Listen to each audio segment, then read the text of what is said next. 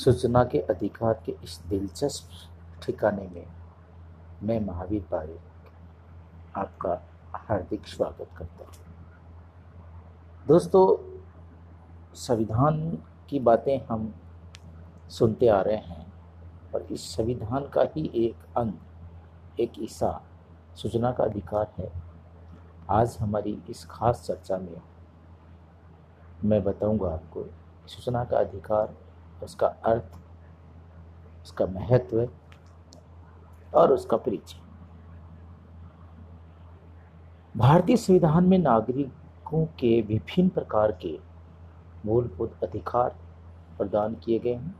इसे सुनिश्चित किए जाने हेतु विभिन्न कानून बनाए गए तथा व्यवस्थाएँ व्यवस्थाएँ विकसित की गई, परंतु संविधान लागू होने के पश्चात इकसठ वर्षों में ये अनुभव किया गया कि संविधान में नागरिकों को प्रदान किए गए मूल अधिकारों का पूर्ण लाभ उठाने में समस्त नागरिक अभी भी वंचित हैं। पढ़ने के अध्ययन करने से ये पता चला कि इसके पीछे मुख्य कारण प्रशासन प्राधिकारियों द्वारा सूचनाओं और दस्तावेजों का गुप्त रखा जाना है। किसी प्रकरण में पत्रावली पर प्रशासन व सरकार के किस स्तर पर क्या कार्रवाई हुई, इस बारे में संबंधित व्यक्ति को कोई सूचना नहीं उपलब्ध हो पाती। फलस्वरूप, जानकारी के अभाव में पीड़ित व्यक्ति कानून का सहारा नहीं ले पाता। इसके अलावा विधायिका और कार्यपालिका के क्रियाकलापों की आदि अधूरी जानकारी जन सामान्य को उपलब्ध होती थी। जिस कारण लोकतंत्र की वास्तविक उद्देश्य की पूर्ति बाधित हो गई। विश्व के विभिन्न देशों में सूचना के अधिकार को मान्यता प्राप्त हुई है और लगभग सभी देशों में जनता को सूचना प्राप्त करने का अधिकार प्रदान किया गया है। विकसित देशों में जहाँ सूचना शीघ्र और नवीनतम प्रारूप में प्रदान किए जाने की व्यवस्था की गई है, वहीं पर विकासशील और पिछड़े देशों में सूचना के अधिकार की अवधारणा अभी प्रारंभिक स्तर पर ही है। भारत में भी संविधान निर्माण के साथ ही नागरिकों को सूचना का अधिकार प्रदान किए जाने का प्रयास किया गया और संविधान के अंतर्गत प्रदान किए गए मूलभूत अधिकारों में सूचना के अधिकार को भी अनुच्छेद उन्नीस एक कै, के अंतर्गत, भोग और अभिव्यक्ति की स्वतंत्रता के अधिकार के अंतर्गत शामिल किया गया उच्चतम न्यायालय ने भी विभिन्न मामलों में ये सुनिश्चित किया कि संविधान के अनुच्छेद उन्नीस एक कै के अंतर्गत नागरिकों को मूलभूत अधिकारों में जानने का अधिकार अर्थात सूचना का अधिकार सम्मिलित है। उच्चतम न्यायालय ने इंडियन एक्सप्रेस, न्यूज़पेपर्स, बनाम भारत संघ के मामले में ये कहा कि अभिव्यक्ति की स्वतंत्रता से चार उद्देश्यों की पूर्ति होती है। जिसमें पहला है, ये व्यक्ति की आत्मोन्नति में सहायक होती है, सत्य की खोज में सहायक होती है, व्यक्ति के निर्णय की क्षमता को मज़बूत करती है, और चौथा है, ये स्थिरता और सामाजिक परिवर्तन में युक्ति युक्त सामंजस्य स्थापित करने में सहायक होती है। इसी तरीके अनुच्छेद 19 एक के में जानने का अधिकार भी शामिल है। इसके अंतर्गत सरकार के संचालन से संबंधित सूचनाएँ जानने का अधिकार भी आता है। केवल अपवादित मामलों में जब देश की सुरक्षा और लोकहित में ऐसा करना आवश्यक हो, तभी इसका प्रकट, प्रकटीकरण नहीं किया जा सकता। लोकतांत्रिक सरकार, एक खुली सरकार होती है, जिसके विषय में जनता को जानने का अधिकार होता है। सरकार के इस कार्यकलाप के संबंध में सूचना का प्रकटीकरण एक नियम है और इसे गुप्त रखना एक अपवाद है।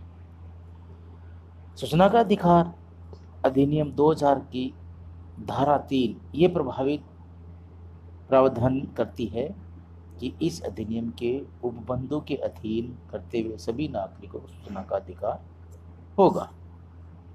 सूचना के अधिकार की उत्पत्ति जानने का अधिकार, की अवधारणा से हुई है। सूचना का तात्पर्य ऐसी जानकारी से है जिसे किसी भी प्रारूप में अन्य व्यक्ति को सूचित किया जा सकता है। इस अधिनियम के पारित होने के पश्चात नागरिकों इस संविधान की गारंटी, अधिकार को विधिक स्वरूप एवं स्वतः प्राप्त हुई। इस संबंध में अधिनियमित विधि के निर्माण से नागरिकों द्वारा सूचना के अधिकार का प्रयोग सहज, सुलभ एवं व्यवस्थित हो सका। और ये अधिकार 12 अक्टूबर 2005 को जनता के लिए समर्पित कर दिया गया ये अधिनियम राष्ट्र के प्रत्येक नागरिक को सूचना का अधिकार प्रदान करता है। ये प्रावधान चाहे एक प्रकार से संविधान के अनुच्छेद उन्नीस एक कै के अंतर्गत नागरिक को प्रदान किए गए।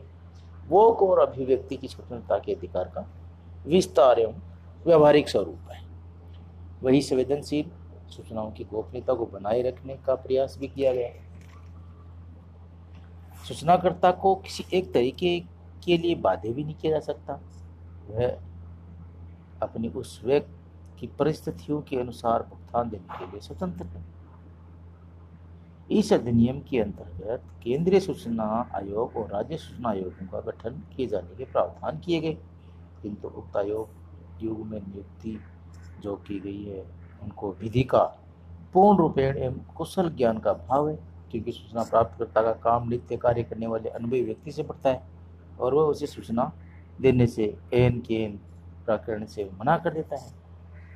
और उसके मना करने पर अपीलीय धारा दो की ये धारा दो की ख, धारा दो की ट, धारा पाँच एक, धारा दो ग एवं अड़ नियम, तीन और चार। सूचना अधिकारी भी अपने अधीनस्थ के करते हुए उनकी मानसिकता उसके साथ होने से वही आदेश रख के संतोष हो जाता है। और फिर दस्तावेज़ भुगत भोगी होने के बाद यदि उसे राज्य आयोग में बैठने वाला व्यक्ति भी उसे कृत्य को सही ठहरा देता है तो सूचना लेने वाले का धन, समय और मनोबल दोनों खत्म हो जाते हैं। इस तरह के करते जब विधि के जानकार के सामने जाएँगे तो उसको आसानी से लाभ पहुँचाने की मानसिकता के साथ उसे उसके धन समय बर्बाद करने पर शासित भी दिलवाएगा।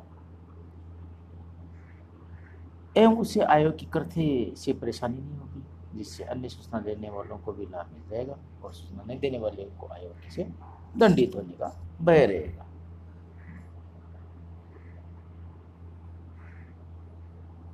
जिस प्रकार सिविल प्रक्रिया संहिता में धारा एक सौ इक्यावन, भारतीय संविधान के अनुच्छेद 21 बड़े व्यापक बने हुए हैं। इसी प्रकार राज्य एवं केंद्रीय सूचना आयोग एवं सूचना अधिकारी की शक्ति भी उन विभागों में बैठे उनके अधीनस्थ उस अधिकारियों से भी ज़्यादा है। क्योंकि उच्चतम न्यायालय एवं सर्वोच्च न्यायालय से अपीलीय सूचना अधिकारी के इंक्वायरी के बाद इन आयोगों की शरण में ही जाना होता है। और उनके द्वारा किए गए निर्णयों को उस न्यायालय व न्यायालय में अनुच्छेद बत्तीस और वह 226 के तहत ही रोका जा सकता है। या वापस उसका निर्णय करवाने हेतु न्यायालय शरण में जाना होता है। इस अधिनियम के अंदर अभी क्षण क्षण कई सुधार की आवश्यकता है। माफ़ करें पूरी दुनिया पूरी दुनिया के अंदर जिस विकिलिक्स ने हर देश की गुप्त बात एवं दस्तावेज़ का रहस्य उद्घाटन किया है, उसी विकिलिक्स ने वर्ष 2006 में लॉन्च होने के एक वर्ष के अंदर ही 12 लाख दस्तावेजों की जुटा लेने की दावा किया था। इसके संस्थापक जूलियन असांजे ने साइट प्रारंभ की। यह भी इलेक्ट्रॉनिक सूचना एवं दस्तावेज़ का ही एक भाग था। इक्कीसवीं सदी। सूचना एवं सूचना प्रौद्योगिकी क्रांति का युग है। हम ज्ञान, विज्ञान के विस्तृत होते और भौगोलिक सीमाएँ तोड़ते सूचना युग में रह रहे हैं। जनसंचार माध्यम के तीन प्रमुख उद्देश्य होते हैं। शिक्षा, मनोरंजन और सूचना। संयुक्त राज्य अमेरिका एवं ब्रिटेन जैसे विकसित देशों में जनसंचार माध्यम का मुख्य उद्देश्य मनोरंजनता प्रदान करता रहा है। जबकि यहाँ सूचना एवं शिक्षा के उद्देश्य एकदम नग्न प्राय देखे जा सकते हैं। लेकिन भारत जैसे देशों में तीनों देशों को पाने में जनसंचार देखे जा सकते हैं।